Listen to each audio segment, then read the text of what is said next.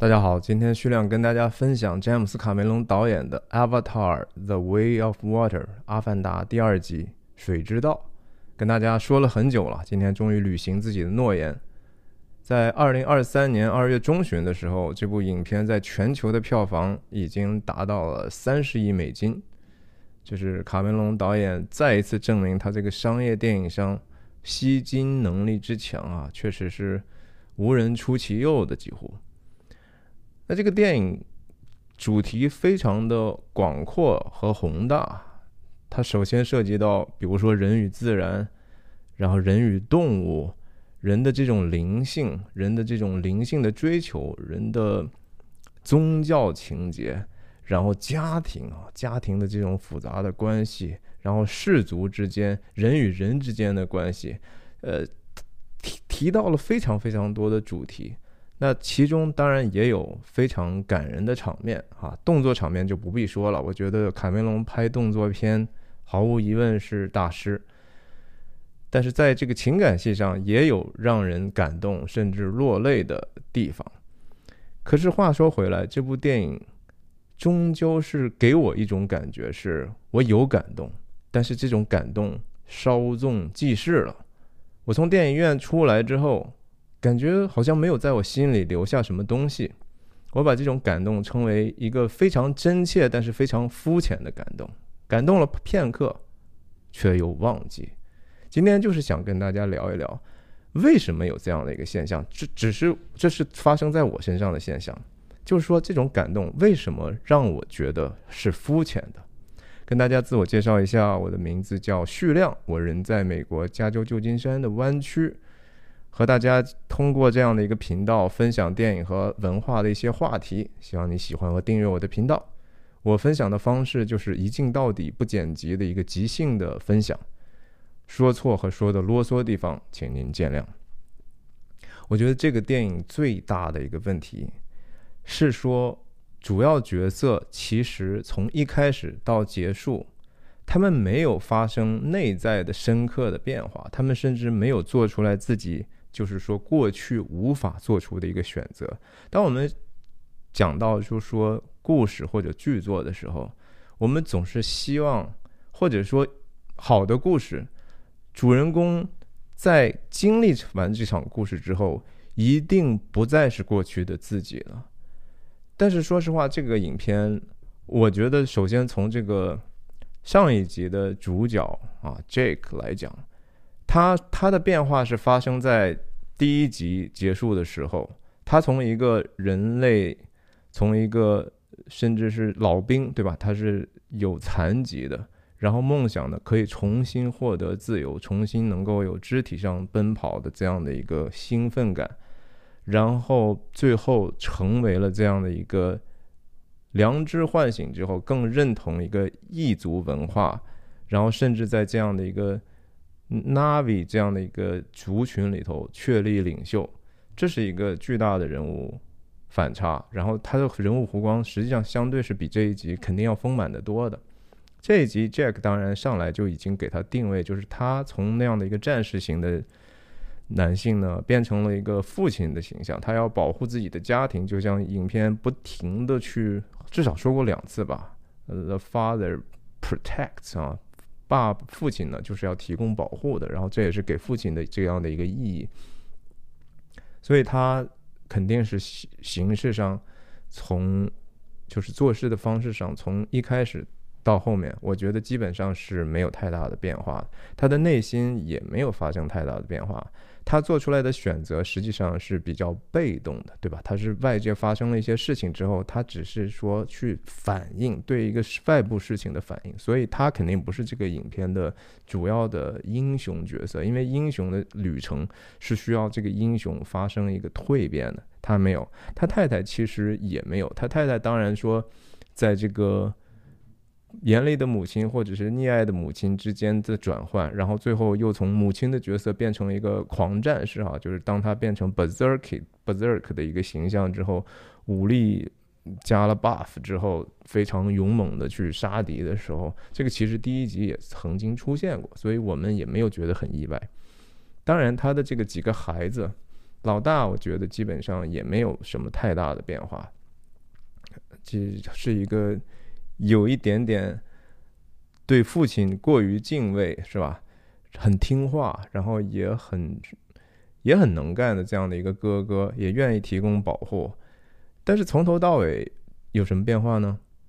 那他老二当然是非常讨喜的一个角色，我我觉得非常的喜欢。然后卡梅隆也在这个角色的细节上做出了非常多的屏幕时间的一个贡献，所以我们还觉得，哎，我们多多少少感觉认识这样的一个角色哈。其他的确实太多的形象，你感觉就是非常的扁平。那大反派就更别说了，还是这个 Colonel Miles，呃，和第一集也完全没有区别，对不对？他的心态、他的动机、他的热情都是一样一样的。那其实唯一能说有人物弧光的，恰恰是一个可能很多人都不是特别喜欢的一个角色，也就是那个人类的被领被这个 Jack 家领养的这个 Spider 哈，或者叫 Monkey Boy 哈，这个总是戴个面罩这个男人类男孩。不管怎么说吧。他实际上是发生了巨大的内心的变化，他也做出来过去无法做出来的一些事情，最后把他的这个亲生父亲记忆而产生的新的 Avatar 救了嘛，对不对？这是有违于他自己一开始的一个良知的。当然，我也相信这是哈。卡梅隆为未来的所谓的三四五六七所设计的一个逐渐要黑化的一个角色，他肯定是心里头希望也能够像乔治·卢卡斯一样打造一个星战帝国的。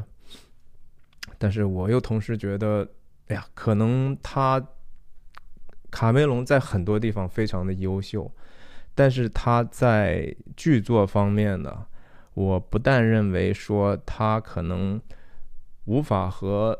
比如说这些文学前辈哈，托尔金，像我刚分享完的这个托尔金《指环王》系列的这样的一个非常宏大的世界，但是非常的真实化的创造了一个虚幻世界的能力，我觉得卡梅隆其实还是不够强大的这方面，甚至我觉得他他的这个剧作可能和《星战》那种就是有莎士比亚剧作结构的这种这种大悲剧。也还相差着蛮远的哈，它它更像是一个情节剧，就是三个小时，它是有很多个不同的电视剧的一样的，一一集一集的给你演出来的。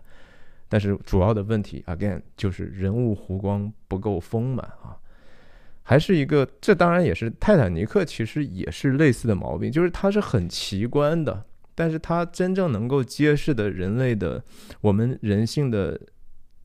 内心的真相其实是非常非常有限的哈，我们就一点一点的说吧。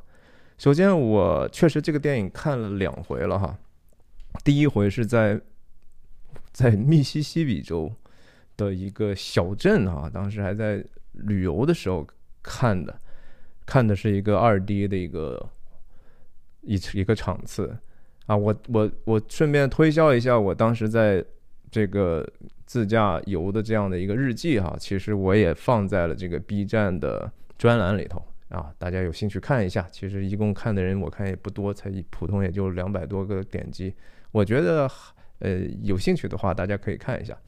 那第一场是二 D，第二场我看的是三 D IMAX 啊，三 D IMAX 体验呃肯定是不太一样的。但是话说回来，这个动作场面这个东西，其实就体体体。体现了这样的一个特质，就是第一次你看的时候，因为你真的不知道这个动作场面会怎么样的升级，所以很多的地方出现一些转折的时候，对你是非常震撼的。特别加上这种电影本身的呃 motion 哈，这种动和这种声音合合在一起的效果，会对你情绪产生非常大的冲击。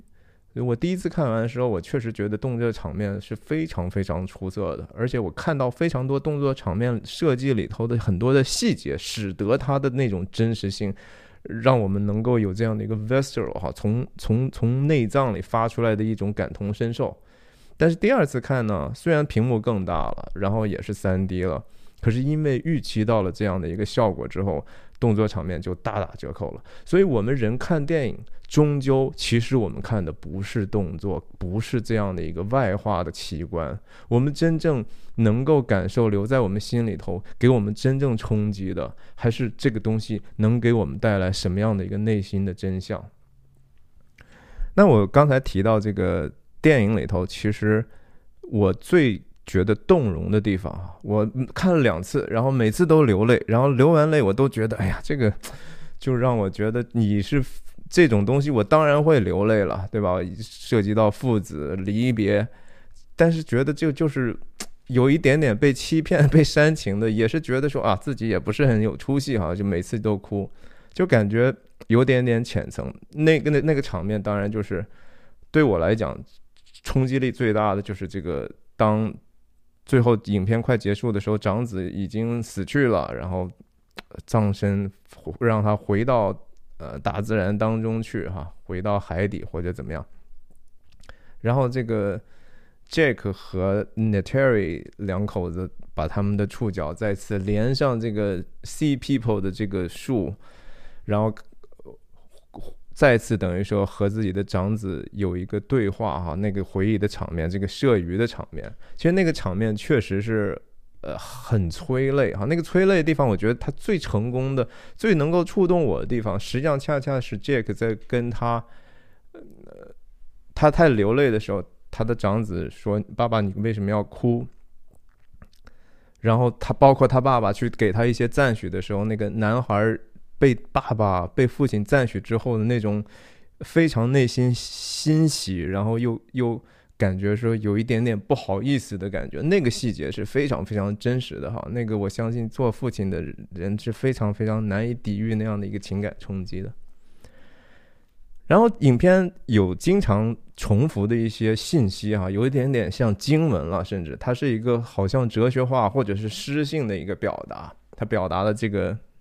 Pandora 星球 Navi 人对这个他们生基本生存伦理和价值和存在本身的一些看法，呃，我其其实我真的觉得这一方面卡梅隆讨巧的地方恰恰在于他运用了很多古老高级宗教的一些想法，但是把它基本上可以说是肤浅的运用出来。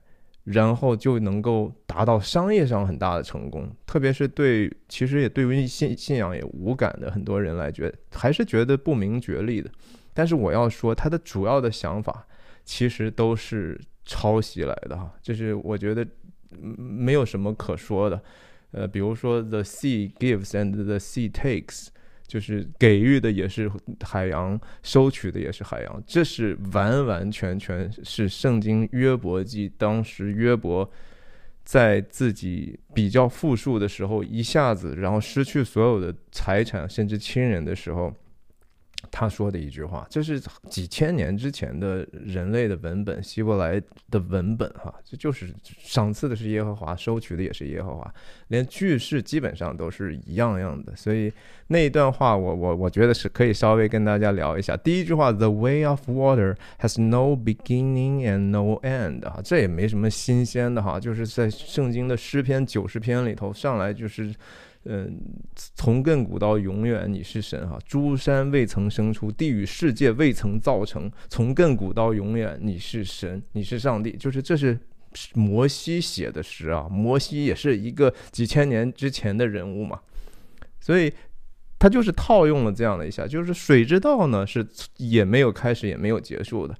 但是我觉得这个套用不合适的在于说，任何的道路哈，实际上。必须得是有起点或者是终点的，因为这是道路的作用。道路就是要连通一个目标，你必须首先得有目标，没有目标也就无所谓所谓的通路了。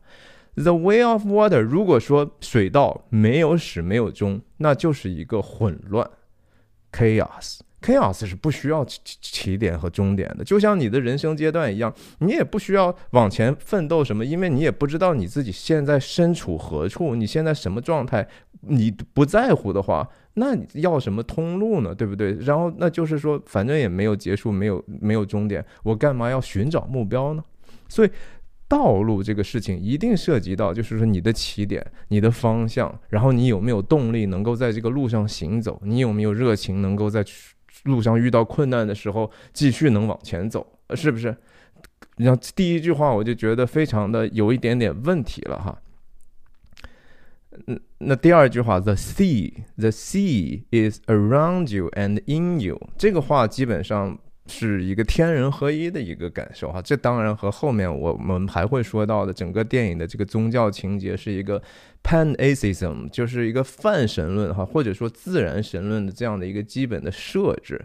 这种基本的设置就是说，我们都是一体的，我们和大自然是完完全全，甚至可以灵通的哈，通灵的。我们在灵魂层面上是实际上可以，无论和动物、植物还是大地。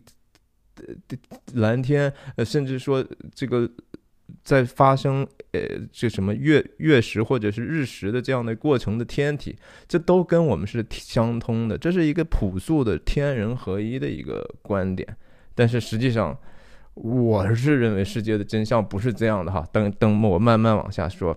The sea is your home，这海洋是你的家。刚才那句话忘记翻译哈，海洋是包包容着你，也在你里面啊。然后这个海洋是你的家，它在你生之前，before your birth and after your death 啊，不管你生或死，反正这就是你的家啊，你永远的家。所以你的家实际上你一直能够。看见，然后你生下来就看到，这就是原来就设计好你的家。反正走了之后还是这个家，这个家是不变的，这个家就是大海。实际上这是一个我觉得完全不真实的事情哈。就是我们明明知道我们来赤条条的来了之后，其实还挺陌生的这个环境，我们有陌生感，对不对？然后走了之后，这个世界跟你无关了，怎么可能还是你的家呢？那个不是一个永恒的家，在他这个上来这个几句话。表明的意思就是说，你现在能看到的这个东西就是你永恒的家。这个东西挺让人其实挺压抑的哈，depressing。就是啊，我的家原来反正我真的也哪儿也去不了，而且死了之后也哪儿也去不了。这个世界其实并不美好啊。你看到这样的，就是永远我都就被困在这儿了吗？Our hearts beat in the womb of the world. 我我们的心呢是在这个世界的子宫里头跳动的啊，这其实就是说我们是宇宙的中心呐，我们是世界的孩子呀，还是就是自然神啊？大自然抚养了抚养了我们，孕育了我们，我们突然之间从呃石头里头就蹦出来了嘛，然后。Our breath burns in the shadows of the deep。我都 even 我不都不知道这句话到底什么意思啊？我们的呼吸是在那个深处的黑影里头在在燃烧的，是是说地下的岩浆是我们的呼吸是吧？就是我们也许是从底下来的，是什么意思啊？The sea gives and the sea takes 啊，again 这是这就是原来耶和那个。圣经的原原文是这么说的：“我赤身出于母胎，也必赤身归回。赏赐的是耶和华，收取的也是耶和华。耶和华的名是应当称颂的啊！这是几千年前约伯说的这么样一段话。后来，影片里那段话继续说：‘Water connects all things, life to death。’ Darkness to light 啊，水是连通所有的东西的，呃，包括生和死，我水就给你连起来了哈，呃，光明和黑暗，我水就给你连起来了啊，水成了啥了？水是一个介质吗？水是一个，水本身就是水的通路，对不对？The way of water is water，就是说真的，其实根本就没有，全是浑然一体的，因为水是浑然一体的。那 OK，这样我也能理解。可是什么叫连接生死呢？你是叫什么？呃，中中国中国的那个叫什么黄泉路是吗？水之道就是黄泉路吗？呃，然后这这这怎么连呢？我就不知道。然后也无所谓黑暗和光明，黑暗和光明当然很显然是在我们这个世界上隐喻着是正义和邪恶哈，就是。这个之间也无所谓对错，反正我们浑然一体，反正我们就是阴和阳，阴阳相生，反正你中有我，我中有你，我也挺坏，你也挺好，我也挺好，你也挺坏，这个是有一点点不太，就是包容嘛，就是无原则的包容，right？活不活、死不死的，反正你连着生死，你也很难说你是活，也很难说你是死，这是什么意思嘛？就是一个水就成了一个和稀泥的工具了吗？这是我不太理解的哈。反正整段这这段话，当然卡梅隆肯定觉得这个话对剧作来说，这是我整个的 message 哈，这是我最最重要的信息，我想讲给观众的。嗯，我觉得基本的这个 set up 其实不是特别的普世，是他一个。等一下，我们再说，最后再说卡梅隆这个人吧。然后，当然，影片最重要的感人的地方是家庭嘛，就对我们芸芸众生来讲，我们最能够一下觉得。关切到哈，relate to 的这种东西，就是那个家庭之间的关系。然后 Jack 家长有一句话哈，他说：“When wherever we go, this family is our fortress。”啊，这是影片可能次重要的又一个金句哈，卡梅隆特别在意的，也是重复了至少两次吧，对不对？一前一后要呼应嘛，就是说家庭是我们的堡垒呀。呃，不管我们走到哪儿去，我们家庭是我们的堡垒。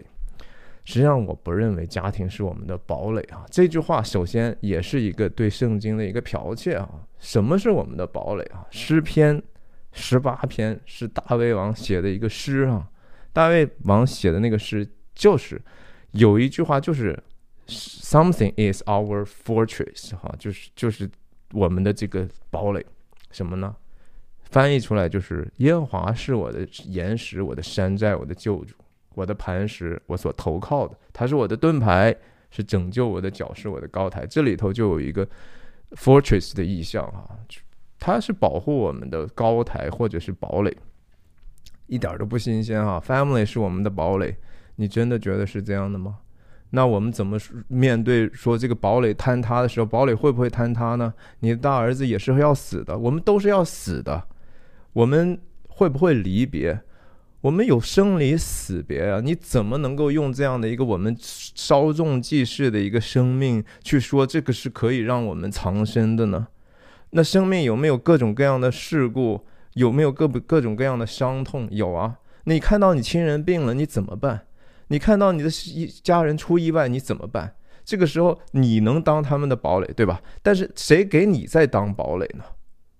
这个事情不是一个全然可靠。我不是说我对家庭价值极极其崇尚，但是我们我说的意思是说，仍然在我们这个所能够体验到的最重要的事情当中，可能家庭都还不是排在最高处，可能就和大卫说的这个话是一样的。那就会在电影里头，我们说说情节，对吧？那个老二那么叛逆，或者说很勇敢，我真的挺喜欢那孩子的，对吧？打架保护妹妹，一点都不不不，一点都不胆怯呀。然后我觉得男孩子应该有这样的样子哈。小时候为什么不呢？对吧？我我就我看那些虽然说很俗套的这种和和其他的族群的孩子打架很俗套，但是那个东西真好看，对吧？特别老大还在旁边说：“嗨，这个 我弟弟又惹祸，那怎么办？那他打了，我也得上去打呀。哎，这个挺好的。可是那老二难道不也是在电影里头屡次就是要了亲命了吗？对吧？这个用郭德郭德纲的话讲来说，要了亲命了。每次搞出来的这个事情，虽然大环境大的问题是敌天 Sky People 肯定是要来的，但是每一次是老二把其他的孩子置于险境的。”要了亲命了，但是也是老二最终当然说，结合那个 Kiri 一样哈，把他们的家长又救出来了。是孩子可以成为我们暂时的救救助，这是真的。就是你养孩子，但是同时孩子也给你一个极大的意义感，给你一个能够 orient yourself 的，就是能够让你定向的，对吧？你的生活本来其实没有孩子的话，你还有时候真的不知道该往哪儿去。孩子至少给你一些基本的方向感，你至少这是你的责任，你得把他保护好，把他养教育好，对吧？他把你的很多的混乱其实整理到一定的方向上去了，但是那是暂时和部分的，你不可能只是说我活着就是为了孩子，然后那孩子离开你的时候呢，你又混乱了，对吧？所以比家庭更高的东西是存在的，这是我的 point。然后 Jack Sully 还有一句话：“Sully stay stick together。”我们永远要待在一起，我们永远要团结在一起。特别是去了这种不熟悉的环境，哈，去了 C people 那儿了，我们是外人，我们怎么办？保护自己，我们就得团结，哈，永远待在一起啊，不要分开。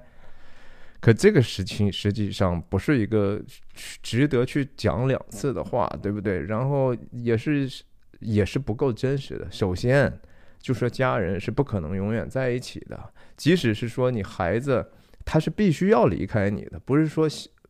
不是说好像说啊可以离开也可以继续住啊四世同堂吧？四世同堂是一个非常不健康的生活方式啊！我我是觉得我个人是非常反感这样的一个呃大家族，然后大家呃所有的什么妯娌了，本来就住在一起，因为就把本来其实挺宝贵的一个亲情呢，因为这种各种鸡毛蒜皮的事情呢，其实大家还不如远离开哈，就是心里头有这样的一个念想。呃，互相关心，呃，挺好。但是，为什么要再住在一起呢？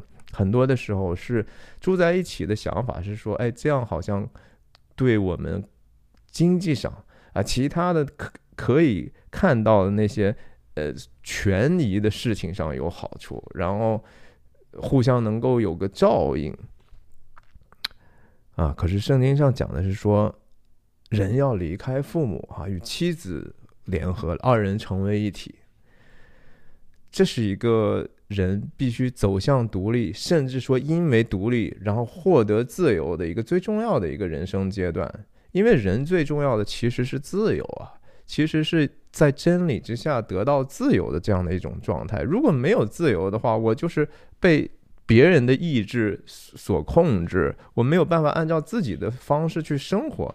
那其实是一个挺大的一个悲哀的，我觉得，就是说家人确实给我们生活最极大的一个重要的意义，然后它也是我们在地上能够看见、能够维持、能够经营的最重要的关系。他他们家人也是我们最重要的伙伴，甚至朋友，对不对？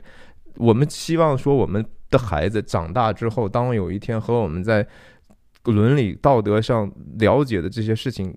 平等之后，我们就可以做平等的朋友了。这是我们培养孩子的目的。我们的太呃配偶，那更是我们最重要的朋友。我我们也能从家人身上学到最重要的一些功课。我们能够在家人身上获得最真切的、最看得见、摸得着，也是持久时间最长的一个快乐。但是那个快乐持久度仍然是有限的。我们在家人身上，他们互相之间的这种记忆是非常非常珍贵的，在一生当中。但是这个东西也可能不是生命中最重要的东西呢。我们说说这个，我觉得影影片里头最不不讨喜，但是写的还比较最好，或者说至少卡梅隆放置了非常多的笔墨在 Spider 的这个身上，Spider 这个角色。他其实有一点点像《天龙八部》里头的乔峰，对不对？只是说，我觉得他总有一天肯肯定是要变成那样的一个，呃，也不被 Navi 人接受，然后自己也非常分裂的状态。呃，关于乔峰，当然我还但还是有很多不同，我就不不说乔峰什么哈。但是电影确实放了非常多的细节，在一开始的时候。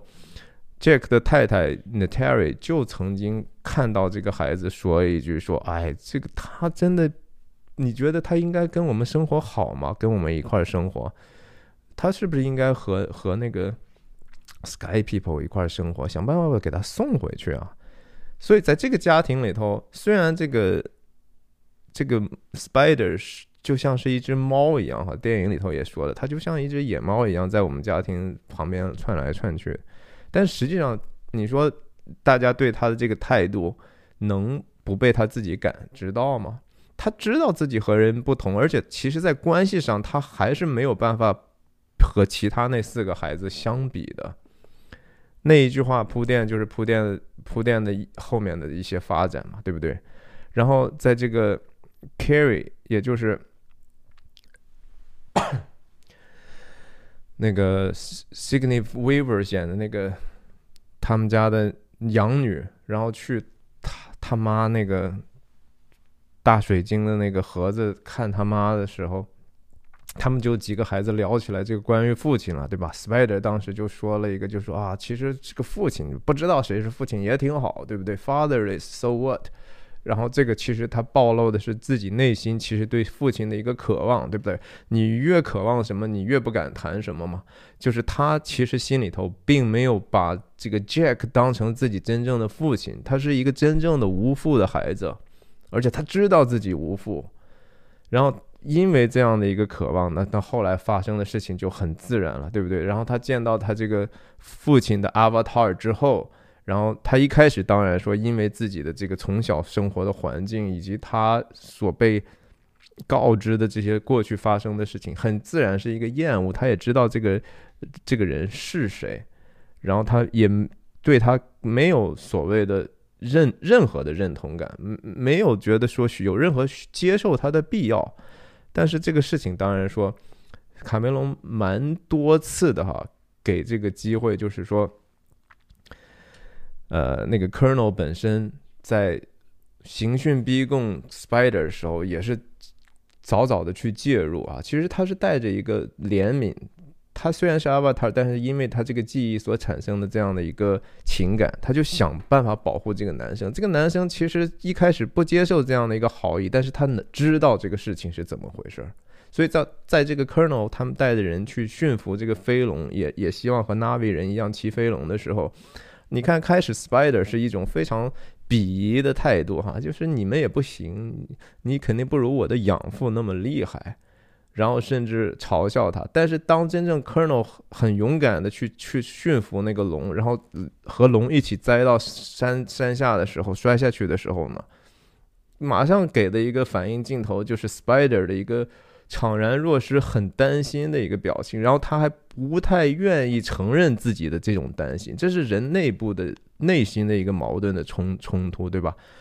呃，那个其实那个还蛮细腻的，就是他的本能和他的这个道德认同出现了一些的冲突了，但是他还不至于说冲突到让他觉得伤心，甚至因为自己的这种。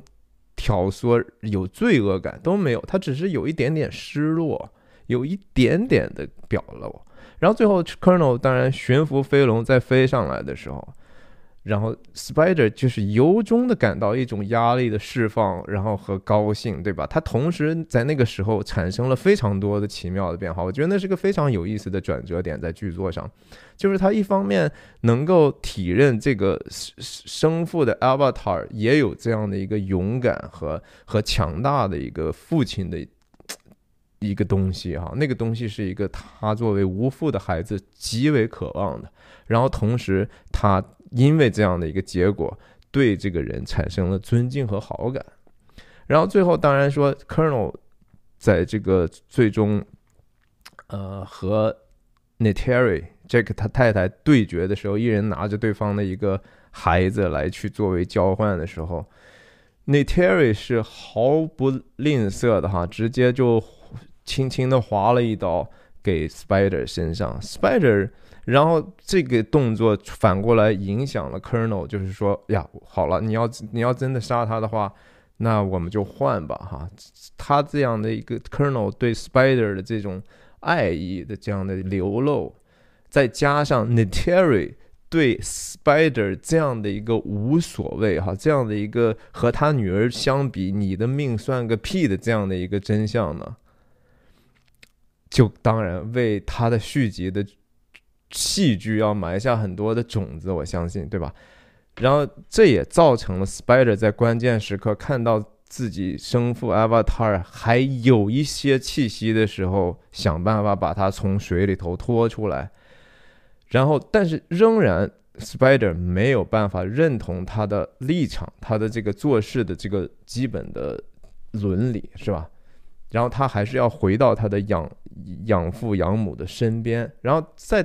但是当他上岸的时候，卡梅隆有意识的让他，并没有先看他这个原生家庭，而是往大海的另一边，其实在巴巴的眼巴巴的看那个父亲怎么样了。然后他重回到这个家庭当中，也确实是很有设计感的，给了他一个看起来很释然，其实又没有那么热烈的一种重逢，还是有一点点尴尬的。Jack 先把他头抱过来，那种距离感拿捏的还是有点意思的哈。我觉得这是，这是为什么我说这个角色是比较丰满的。但是确实，你说有没有这个有一些跳跃的地方，还是有啊，还是觉得。当然，他那个衣服，然后发型，那个面罩，你都觉得说，哎呀，挺让人出戏的，这是一个没办法的事情。那最后，其实，呃，Spider 和那个 Kiri，也就是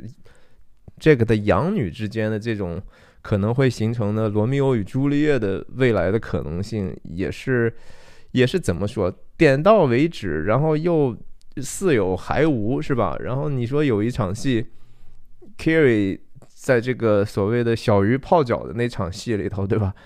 然后他爸过来安慰安慰女儿吧，然后，然后他说：“你是担心这个 Spider 吗？”啊，是，但是我主要担心的是我的这个通灵的能力啊。其实，你你到底是啥意思？是说少女不好意思承认自己的情窦初开吗？啊，我要反正接着往下说吧。然后第二个关系哈，就是说人和自然这个关系，这是我觉得其实。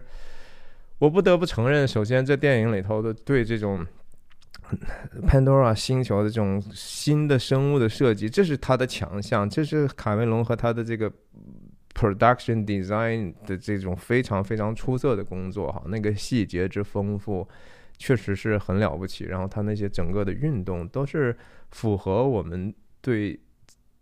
对这些生物运动的一些基本的认识，然后同时他看着又非常的新奇，对吧？这也是电影，呃，吸引人的重要的一个方面，就是它给我们一种探索的感觉，我们带我们进入一个完全陌生的世界，这个一定是好看的呀！我第一次看，我也深深的被那样的一个世界所打动了。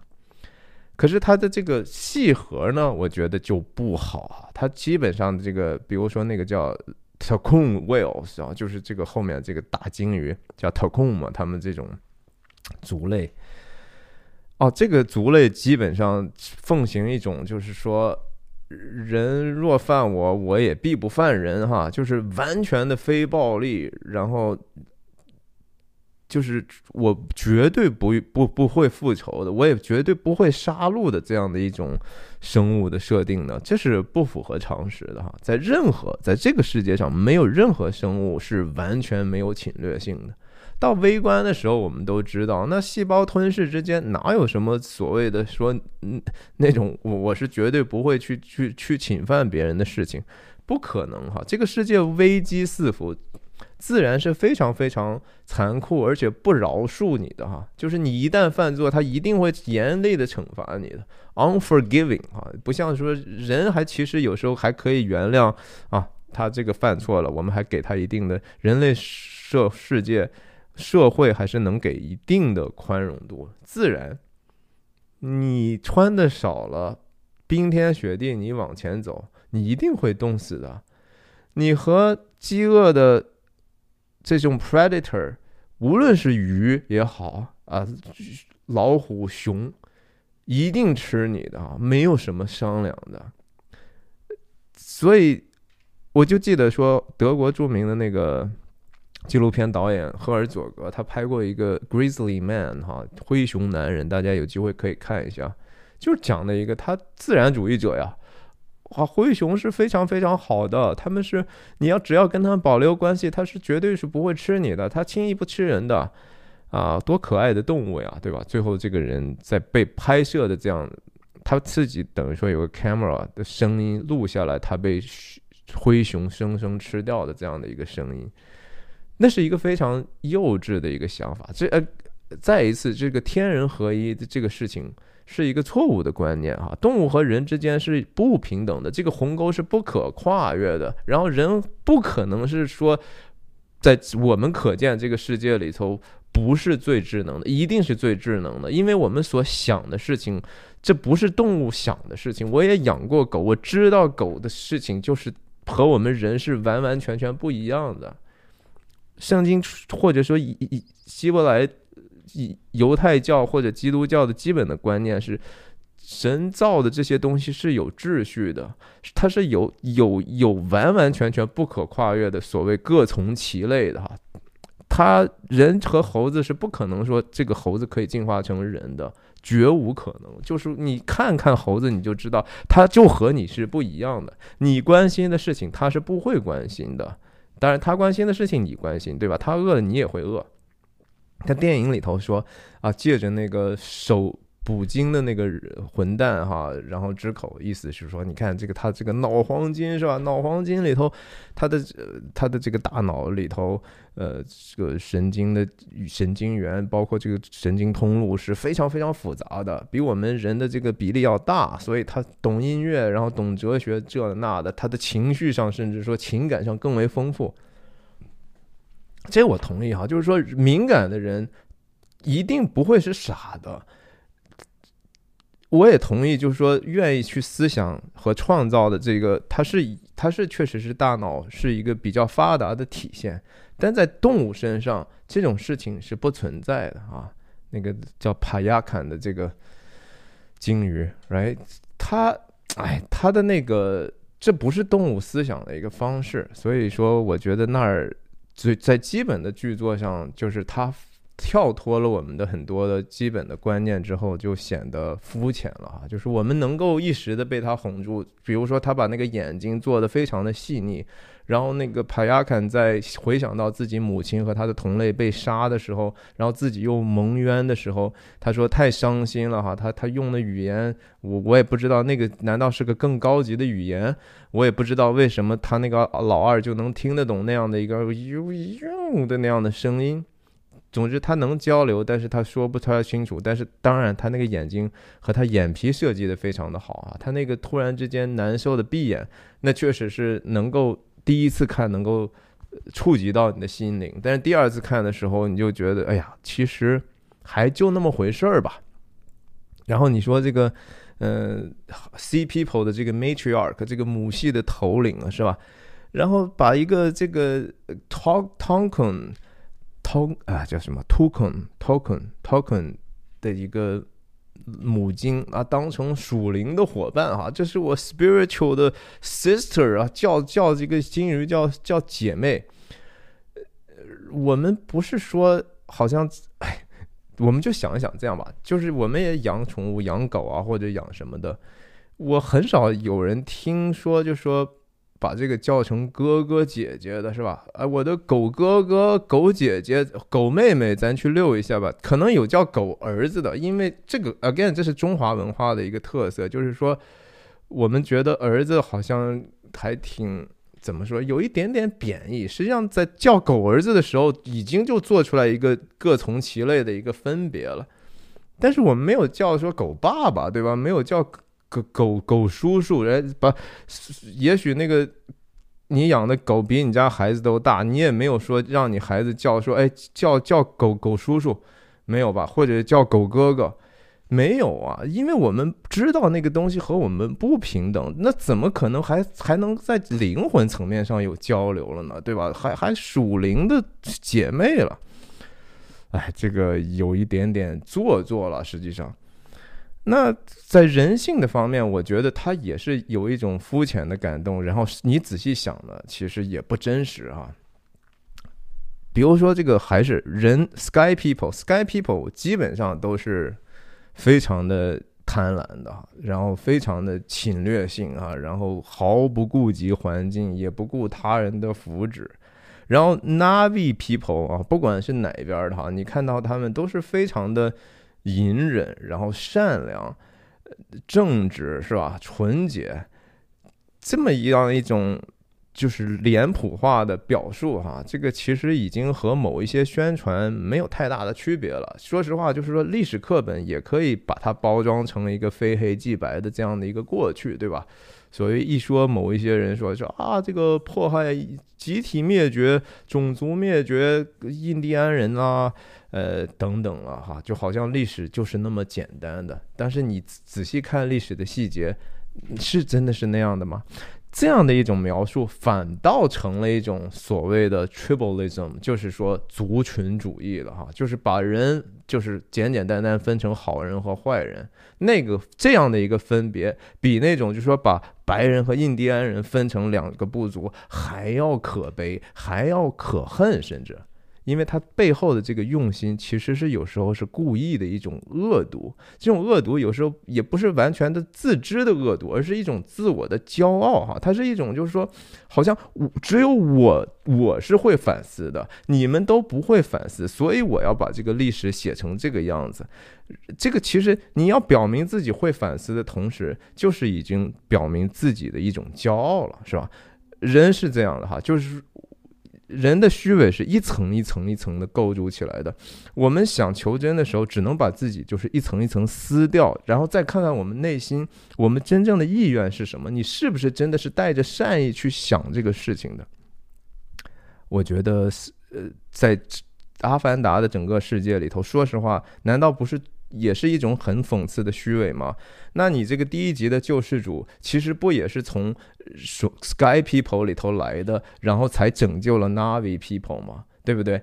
你还是与狼共舞的那样的一种，呃，其实还是我们是有一点点文明，比你们那个朴朴素的文明要强很多的。也只有这样，才有一个救赎和帮助的力量。你那你到底是说谁更善良呢？呃，但是我们就是。我讨厌的是这样的一个论述，但是我得，我们得承认，文明实际上是有成熟和不成熟的差别的，对不对？是有一些更文明的东西，有一些更不文明的东西，对吧？你不能说这个贩奴的是，呃，难道就是说非洲的那样的部族，我们因为就是说西西方的有这样的贩奴的过去，然后我们就高歌这个非洲原始的这种部落的那种更为残酷的这种。根本不把人当人的文化嘛，这不是很很 go backward 了哈，就就走了一个回头路嘛。更肤浅的地方，我当然觉得是关于信仰和宗教的这样的一个类比哈。它这个纯纯纯纯纯纯的一个就是类比，它和托尔金那样的，就是说我知道我我信的东西之后，我再在我认知的基础上去发展我的创造不一样。卡梅隆更像就是，其实我不关心这个事儿，但是我觉得那个挺酷的，我直接把它偷过来用这样的一个手法。你像他这个安啊，就那个整个的 Pandora 的这个魂魄的这个是一个母亲的母亲的称呼，对不对？他是一个嗯。Mother Nature，大地母亲、自然母亲的这种形象，母亲嘛，就母系就是 nurturing 哈，就是要孕育，就是好像生命不需要雄性一样，反正我有我有自然而然我就有奶水，我就自然会把你分娩下来的。母系的自然神论是吧？它那个名字叫什么？亚安乌雅安安瓦安瓦，right？这个就是又涉及到一个历史论述，叫所谓的母系氏族公社的问题哈。其实哈，有很多人类学家曾经做过这样的调查或者是研究，有相当大的一部分的理论认为，其实，在任何的文明里头，并不存在一个这样的一个所谓的母系社会，特别是在这种比较原始的需要采集狩猎的民族里头更没有。很简单，就是因为在那样的。社会里头，对这个身体的要要求可能是更高的，那他自然就是说，谁付出多，谁贡献多，他的话语权就自然的越大。反倒是当文明进行到一定的程度的时候，实际上我们看到，就是说女性也也大量的从事经济活动，然后他们甚至说做的事情，我们不需要在一个 physical 上有任何竞争的时候，我们大家都坐在电脑前的时候。啊，那个时候其实更多的时候，我们看到这样的一个平等，然后所以女性的这个权利的地和和社会地位和其他的各种话语权，也相应的就会朝着平等，甚至说超越的一个方向去，对不对？但是那个不是任何这种比较原始或者是简单的社会形态有的东西。那我也觉得说，呃，在。对宗教的这个低劣模拟上最重要的角色，当然就是这个养女 Kiri 哈，这个人是一个神叨叨的小女孩，她从小当然她就知道自己不太一样，但是她非常有意思，是说电影有一幕，她一直都觉得呀，我能感觉到什么，然后我最重要的关键高光时刻，当然是说她在水下哈那些。螃蟹一样的机器人在追逐他们的时候，他突然之间就悟了，对吧？然后直接就连上他的这个大自然母亲，然后就开始呃亲自指挥、亲自部署了，然后把这些呃各种生物就能把潜艇，就像张召忠所说的是吧？用海草就可以把潜艇给你裹下来，和打鱼一样把你制服了，这个。嗯，我觉得属灵不能按照这么解释哈，这个其实恰恰是迷信啊，这个东西根本就不是跟信仰和宗教无关了。你显你要显神机吗？你难道你是有特殊？呃，大地母亲在那个时候突然之间是怎么了？把你给拣选了，然后你就有了这样的一个呃逆天的能力了。那大地母亲其实也可以用其他的方式，早早的就把太空 Sky People 就一个个捏死了呀。反正就是你要我我说的，当然这是个有点戏谑了，就是它主要它底层的那个东西没有，所以我们感动了一下，好玩了一下，一想想，哎，我我我到底因为啥感动？好像并不存在呀。然后这个包括从第一集开始，这种啊通过辫子哈，然后就能和这种植物动物一连接的这种东西，这就是典型的天人合一，或者是说泛神论的这样的一个滥觞的结果哈。人真的可以和自然神交吗？我们见了自然，当然是觉得有时候非常的 觉得很敬畏，但是你敬畏的其实。不一定是那个东西本身哈，你不是一定敬畏的是看见大峡谷之后哇，呃这么深，你只是敬畏那个深度嘛？是因为它之广袤，它之不可能，它之所需要的力量之大，是吧？或者是时间之长，你觉得说？所谓的鬼斧神工，你是总是在想到说鬼啊神啊，这是谁干的事儿，对吧？是谁工作的结果？你其实敬畏的是说呀，我不知道哎，我我，但是我觉得能把这事儿干成这样的那个存在是值得我敬畏的哈。但是放在这个影片里头，就是说，嗯，大自然是值得敬畏的，海是值得敬畏的。呃，那个我就觉得敬畏的低了一个层次哈。也许我是说，也许我相信，但是对您来说，有没有可能这些海天本身也是被造的结果呢？就像《创世纪》讲的一样，对吧？神起初神创造天地，然后要又把水汽分开等等的，然后最后搞了半天就是大大家敬拜了个太阳，敬拜了个大海，敬拜太阳有用吗？Again，我们自己问一下。啊，什么能量守恒啊？一个生命死了，另另一个生命就活了，呃，这是不就是一个轮回吗？那你你觉得真的是这样的吗？一个生命死了，一定另一个生命就活了吗？呃，那那难道不是说人的数量应该是恒定的吗？那我们怎么会从几十亿，然后一直到搞到七八十亿呢？然后有时候战争一下死了那么多，没有马上一下子又生出来那么多吗？或者是说你是说，也许人死了就变成其他的生物的样子了？那 OK，那就是一个轮回的论论论述了。嗯，这个那个连上这种器官的本身，它就是一种器官上的崇拜，甚至我我我我觉得连上植物这个事情实在是非常不 make sense 啊。呃，我我可以接受这样的有这样的设定，我也看得挺开心的，但是就是说。你这个剧作难道不是说要通过这些设定，要告诉我一个我不明白的道理吗？就没有是吧？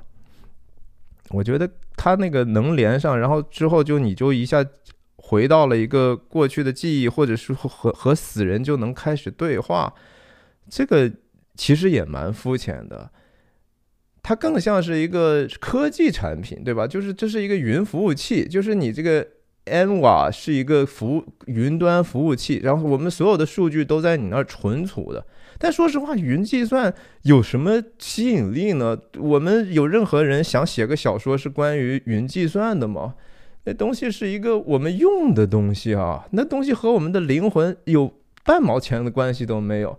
哦，搞了半天就是我们能从云端的服务器上调用一个我们过去的聊天记录或者是视频记录，然后我们看了一下，我们就感动了。嗯，这是我是觉得，就是这是那个肤浅的那些地方了。然后，但是你不得不说，卡梅隆在这个技术上确实是非常非常的强的哈。我我我没有说它不是一个好的电影，就是说它不够好，只是这个意思。卡梅隆，我在第二次看这个电影的时候，因为看的 3D Max、3D IMAX、3D IMAX，它就用的是一个呃更高的一个帧数哈，就是说我我第一场看那肯定是一个二十四帧的一个电影。是一个普通的数码的二十四帧每秒钟，但 IMAX 这个呢是每秒钟四十八帧，但是不是所有的场景都让你能够感觉到这个高帧率的这个这种视觉的感受，特别在影片的前三分之一的时候啊，经常就变成四十八帧了，然后你就感觉说它因为运，比如说画面里头有一个高速运动的人也好，或者。其他的物体也好，你就知道说哦，这个他他开始换帧了，但是我仍然觉得这是一个失败的尝试哈，这就和李安当年在这个什么雷雷恩的中场休息的那个电影里所尝试的一样，他就是和我们所体体会到的或者说经验里头的电影感相去甚远。好，我我能看到那些水珠确实是没有运运动模糊的一粒儿一粒儿的，但是我同时又觉得说这个技术。的东西没有很好的为他那个故事服务，我还是每次在想，哎，他什么时候又转回来了？什么时候又又又转成高帧率了？还挺出戏的，说实话。但是从三 D 效果来讲，你要看了《阿凡达》，呃，不是你在电影之前不是放预告片嘛？放的是那个 Marvel 的什么蚂蚁人，还是蚂蚁侠，还是蚁侠？I don't know。那个 Ant Man，那是一个三 D 的预告片。啊，好差，真的是你你你看那个，你就心想，哎，这这三 D 不是折磨人吗？对不对？然后你再看《阿凡达》的三 D 效果，哎，确实是好，确实好很多。然后那人家那水珠子非常精妙的，很不是特别惹你注意的，但是能够影响你对那个空间的那种感受。包括那前景的火星，不是做的不过，然后那个背景之真实哈，无论是说临海也好，海呃海海海面上的这个波涛波浪也好，甚至说那个沙子哈，呃脚印儿踩在上头一点一点，呀，真是视觉效果真好，视觉效果绝对应该拿奥斯卡，毫无疑问。然后山水啊，树林了，昆虫啊。呃，设计感极强啊，production design，我觉得 maybe 应该也可以得吧。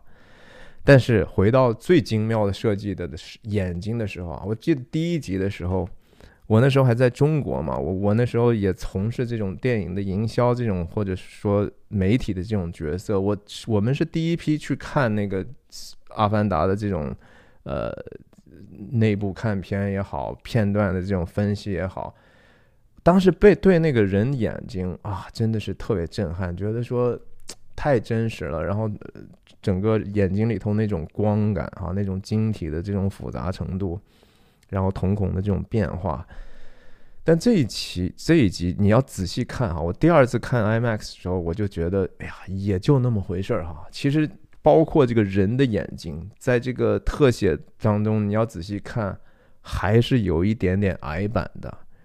嗯，包括那个巨鲸的这个那个嗯母母母巨鲸死的时候，它那个眼球不是翻了嘛，是吧？